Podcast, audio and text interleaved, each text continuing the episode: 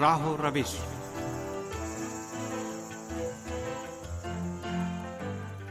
عزیز سامعین، پروگرام راہ روش لے کر حاضر خدمت ہے عباس سید کا سلام قبول فرمائیں۔ سامعین، آج کے پروگرام میں مغرب میں گھر اور گھرانے کے یونٹ کو درپیش مسائل اور چیلنجوں کا جائزہ لیں گے۔ امید ہے ہمارا آج کا یہ پروگرام بھی آپ کی معلومات میں اضافے کا باعث بنے گا۔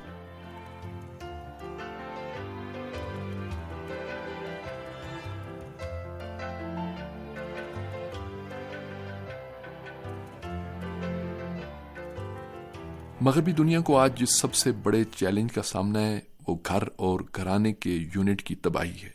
مغرب کو اس طرف سے سخت صدمہ برداشت کرنا پڑے گا اور یہ جھٹکا مغربی معاشروں کو تباہ کر کے رکھ دے گا اور زر کو برق اور روشن و تابندہ یہ معاشرہ دھڑام سے گر جائے گا۔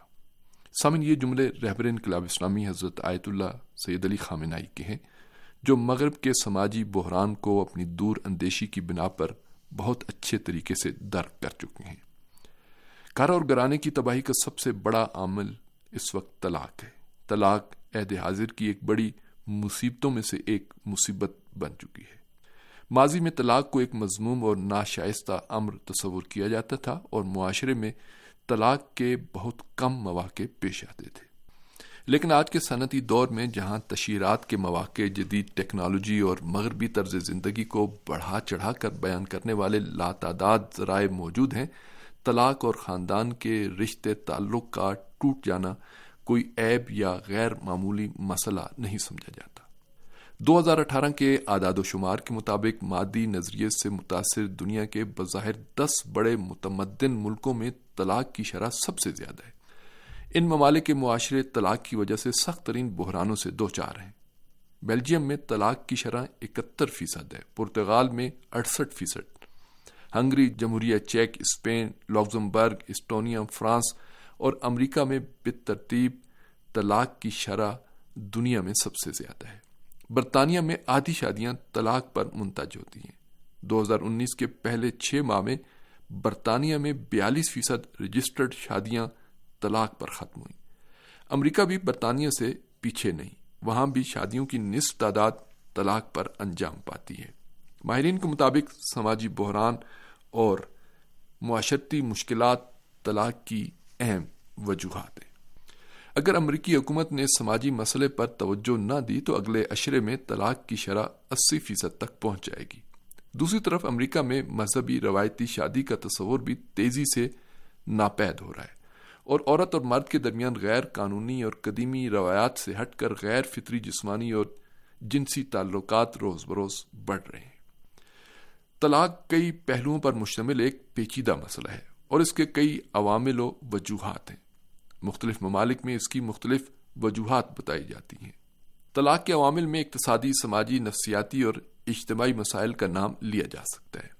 زن و شوہر کے درمیان لڑائی جھگڑا مزاجوں کی عدم ہم آہنگی اضطراب نا امیدی ذمہ داریوں سے فرار اور عدم آگاہی ایسے عوامل ہیں جو عام طور پر طلاق کا باعث بنتے ہیں۔ میڈیا بالخصوص سوشل میڈیا اور ایک دوسرے پر عدم اعتماد اور ایک دوسرے کے اعتماد کو ٹھیس پہنچانا بھی طلاق کا باعث بنتا ہے۔ معاشرہ اور طرز زندگی بھی طلاق میں مؤثر واقع ہوا ہے۔ مثال کے طور پر اسلامی معاشروں میں چونکہ اسلامی تعلیمات کی وجہ سے طلاق کو ایک کبھی اور غیر شائستہ عمل سمجھا جاتا ہے۔ یہی وجہ ہے کہ مسلمان ممالک میں طلاق کی شرح کم ہے۔ لیکن اس کے مقابلے میں مغربی معاشروں میں انفرادیت پسندی، مذہب سے دوری اور میڈیا کے ذریعے شیوانی خواہشات کا غیر ضروری اور حد سے زیادہ پرچار بھی طلاق کا باعث بن رہا ہے۔ مغربی معاشرے نے عورت اور مرد کو اپنی جنسی خواہشات کی تکمیل کے لیے آزاد چھوڑ دیا ہے اور ایسے قانون بھی وضع کر دیے ہیں جو جنسی آزادی کے راستے میں رکاوٹ نہیں بنتے۔ لہذا غیر قانونی اور غیر روایتی جنسی تعلقات برقرار کرنے میں کوئی چیز مانے نہیں ہے۔ اس کا نتیجہ لذت پرستی اور ذاتی زندگی کو زیادہ سے زیادہ خوشگوار بنانا ہے، جس کا نتیجہ خود پسندی اور ازدواجی ذمہ داریوں سے فرار کی صورت میں ظاہر ہوتا ہے۔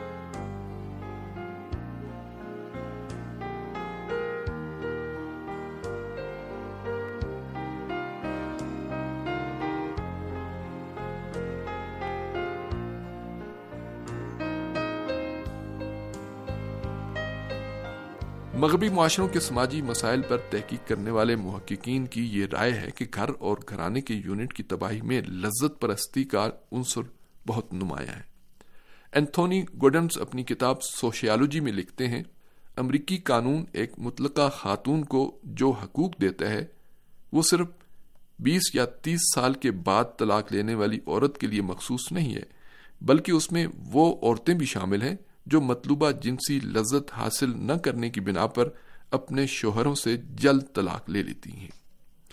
مغرب کے جدید معاشرے میں عورتوں کے اندر اس نظریے اور اس طرز زندگی کو راسک کر دیا گیا ہے کہ لذت پرستی ہی اہم ہے۔ گھر اور گھرانہ دوسرے یا تیسرے نمبر پر ہے۔ عورتیں جنسی لذت کے لیے شادی کرتی ہیں لیکن صاحب اولاد ہونے کے لیے ہر گز تیار نہیں ہوتی۔ مان حمل گولیوں اور فیمنزم کے نظریات نے عورتوں کو مزید جری کر دیا ہے اور وہ زندگی کو لذت پرستی اور جنسی خواہشات کے حصول نیز ذاتی زندگی کی بہتری کے علاوہ کچھ نہیں سمجھتی۔ وہ خاندان اور بچوں کے ساتھ زندگی گزارنے کو ایک سنگین ذمہ داری سمجھ کر اس سے دوری اختیار کرتی ہیں۔ آج کی امریکی عورت ماضی کی امریکی عورت سے زیادہ آرام پسند اور لذت پرست ہے۔ وہ مشکلات اور ذمہ داریاں اٹھانے کے حوالے سے اپنی دادی یا نانی سے بہت کم تحمل و برداشت کی حامل ہے۔ لذت پرستی کا یہ جنون صرف عورتوں تک محدود نہیں ہے، مرد بھی عورتوں سے پیچھے نہیں ہے۔ مغرب میں عورت کا مقصد بھی خاندان کی تشکیل نہیں ہے، بلکہ وہ بھی لذت پرستی اور عیش و عشرت کا طالب ہے۔ وہ ذاتی لذت اور خواہش کے اصول کے لیے ہر کام کر جاتا ہے اور جو چیز اس کی ذاتی خواہش اور لذت جوئی کے سامنے رکاوٹ کا باعث بنتی ہے، وہ اسے فوری ترک کرنے پر بھی آمادہ ہو جاتا ہے۔ رہبر انقلاب اسلامی حضرت آیت اللہ سید علی خامنائی فرماتے ہیں، اگر انسان کو آزاد چھوڑ دیا جاتا کہ جس طرح چاہے اپنی جنسی خواہشات کو پورا کرے، تو خاندان کا یونٹ کبھی بھی تشکیل نہ پا سکتا۔ اور اگر خاندان نام کی کوئی چیز بھی ہوتی، تو اندر سے کھوکھلی، غیر اہم، بغیر حیثیت، اور ہمیشہ مشکلات سے دوچار رہتی، اور معمولی سی چوٹ اس کو بکھیر دیتی۔ آپ دنیا میں جس جگہ بھی جنسی آزادی دیکھیں گے، وہاں اس قدر خاندان کا ڈھانچہ کمزور ہوگا۔ مرد اور عورت چونکہ اپنے جنسی غریزے کی تکمیل کے لیے خاندان کے محتاج نہیں، لہذا خاندان کی ضرورت اور اہمیت کو بھی محسوس نہیں کرتے۔ مغرب کے بعض محققین کا یہ کہنا ہے کہ فیمنزم تحریک کے نتیجے میں عورت اور مرد کے مساوی ہونے کو جو قانونی حیثیت حاصل ہوئی، اس نے بھی طلاق کی شرح بڑھانے میں اہم کردار ادا کیا ہے۔ امریکہ میں عورت اور مرد کے حقوق، مساوی حقوق ہونے کے قانون کی منظوری کے فوری بعد ایک دم اور فوری طلاق کی شرح میں غیر معمولی اضافہ ہوا۔ معروف ماہر سماجیات شلسکی کے بقول، اس قانون نے خاندان میں موجود سلسلہ مراتب کو ختم کر کے رکھ دیا ہے۔ خاندان کے یونٹ کو اس وقت سب سے زیادہ تحفظ اور استحکام کی ضرورت ہے۔ خاندان میں موجود مختلف کرداروں میں تقسیم کار اور سلسلہ مراتب نہایت ضروری ہے۔ خاندان میں موجود ارکان کے درمیان تفاوت اور فرق خود ایک خوبصورتی اور لذت بخش ہے۔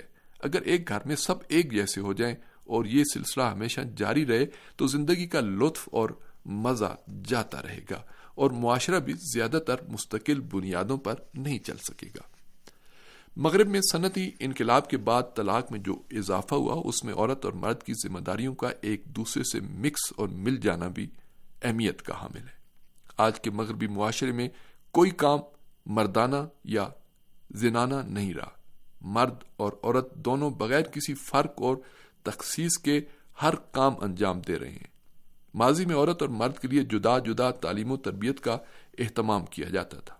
عورت کو عورت کی جسمانی اور نفسیاتی ضروریات اور گنجائشوں کے مطابق پروان چڑھایا جاتا تاکہ وہ مستقبل میں اپنی ذمہ داریوں کو آسن انداز سے انجام دے سکے۔ آج مغربی معاشروں کے نظام تعلیم میں بھی اس کو ختم کر دیا گیا ہے، جس کی وجہ سے ایک عورت گھر اور گھرانے کے امور کو انجام دینے کے لیے ذہنی طور پر آمادہ نہیں ہوتی۔ عورت بچوں کی پیدائش سے لے کر ان کی تربیت کو اپنی ذمہ داری ہی محسوس نہیں کرتی۔ وہ گھر اور گھرداری کے تصور سے بے بہر ہے۔ جب عورت گھریلو امور کی انجام دہی کے لیے آمادہ نہیں ہوگی اور مرد سے ان امور کی انجام دہی کا مطالبہ کرے گی تو باہمی ناچاکی اور کشیدگی میں اضافہ ہوگا، جو اگلے مرحلے میں طلاق اور جدائی پر منتج ہوگا۔ طلاق کے نتیجے میں مسائل کی ایک لمبی زنجیر تشکیل پاتی ہے، جو ایک دوسرے سے متصل ہوتی ہے۔ اس سے صرف میاں اور بیوی نقصان نہیں اٹھاتے، بلکہ بچے اور پورا خاندان اس بحران سے دوچار ہو جاتا ہے۔ طلاق سب سے زیادہ عورتوں اور بچوں کے لیے نقصان دہ ہے۔ سماجی ماہر کرک پیٹرک کے بقول طلاق کی صورت میں بچے پر جو منفی اثرات پڑتے ہیں، وہ ان اثرات سے کہیں زیادہ ہوتے ہیں جو میاں یا بیوی میں کسی ایک کے مرنے سے بچے پر پڑتے ہیں۔ تحقیقات سے ثابت ہوا ہے کہ طلاق کے نتیجے میں بچے براہ راست متاثر ہوتے ہیں۔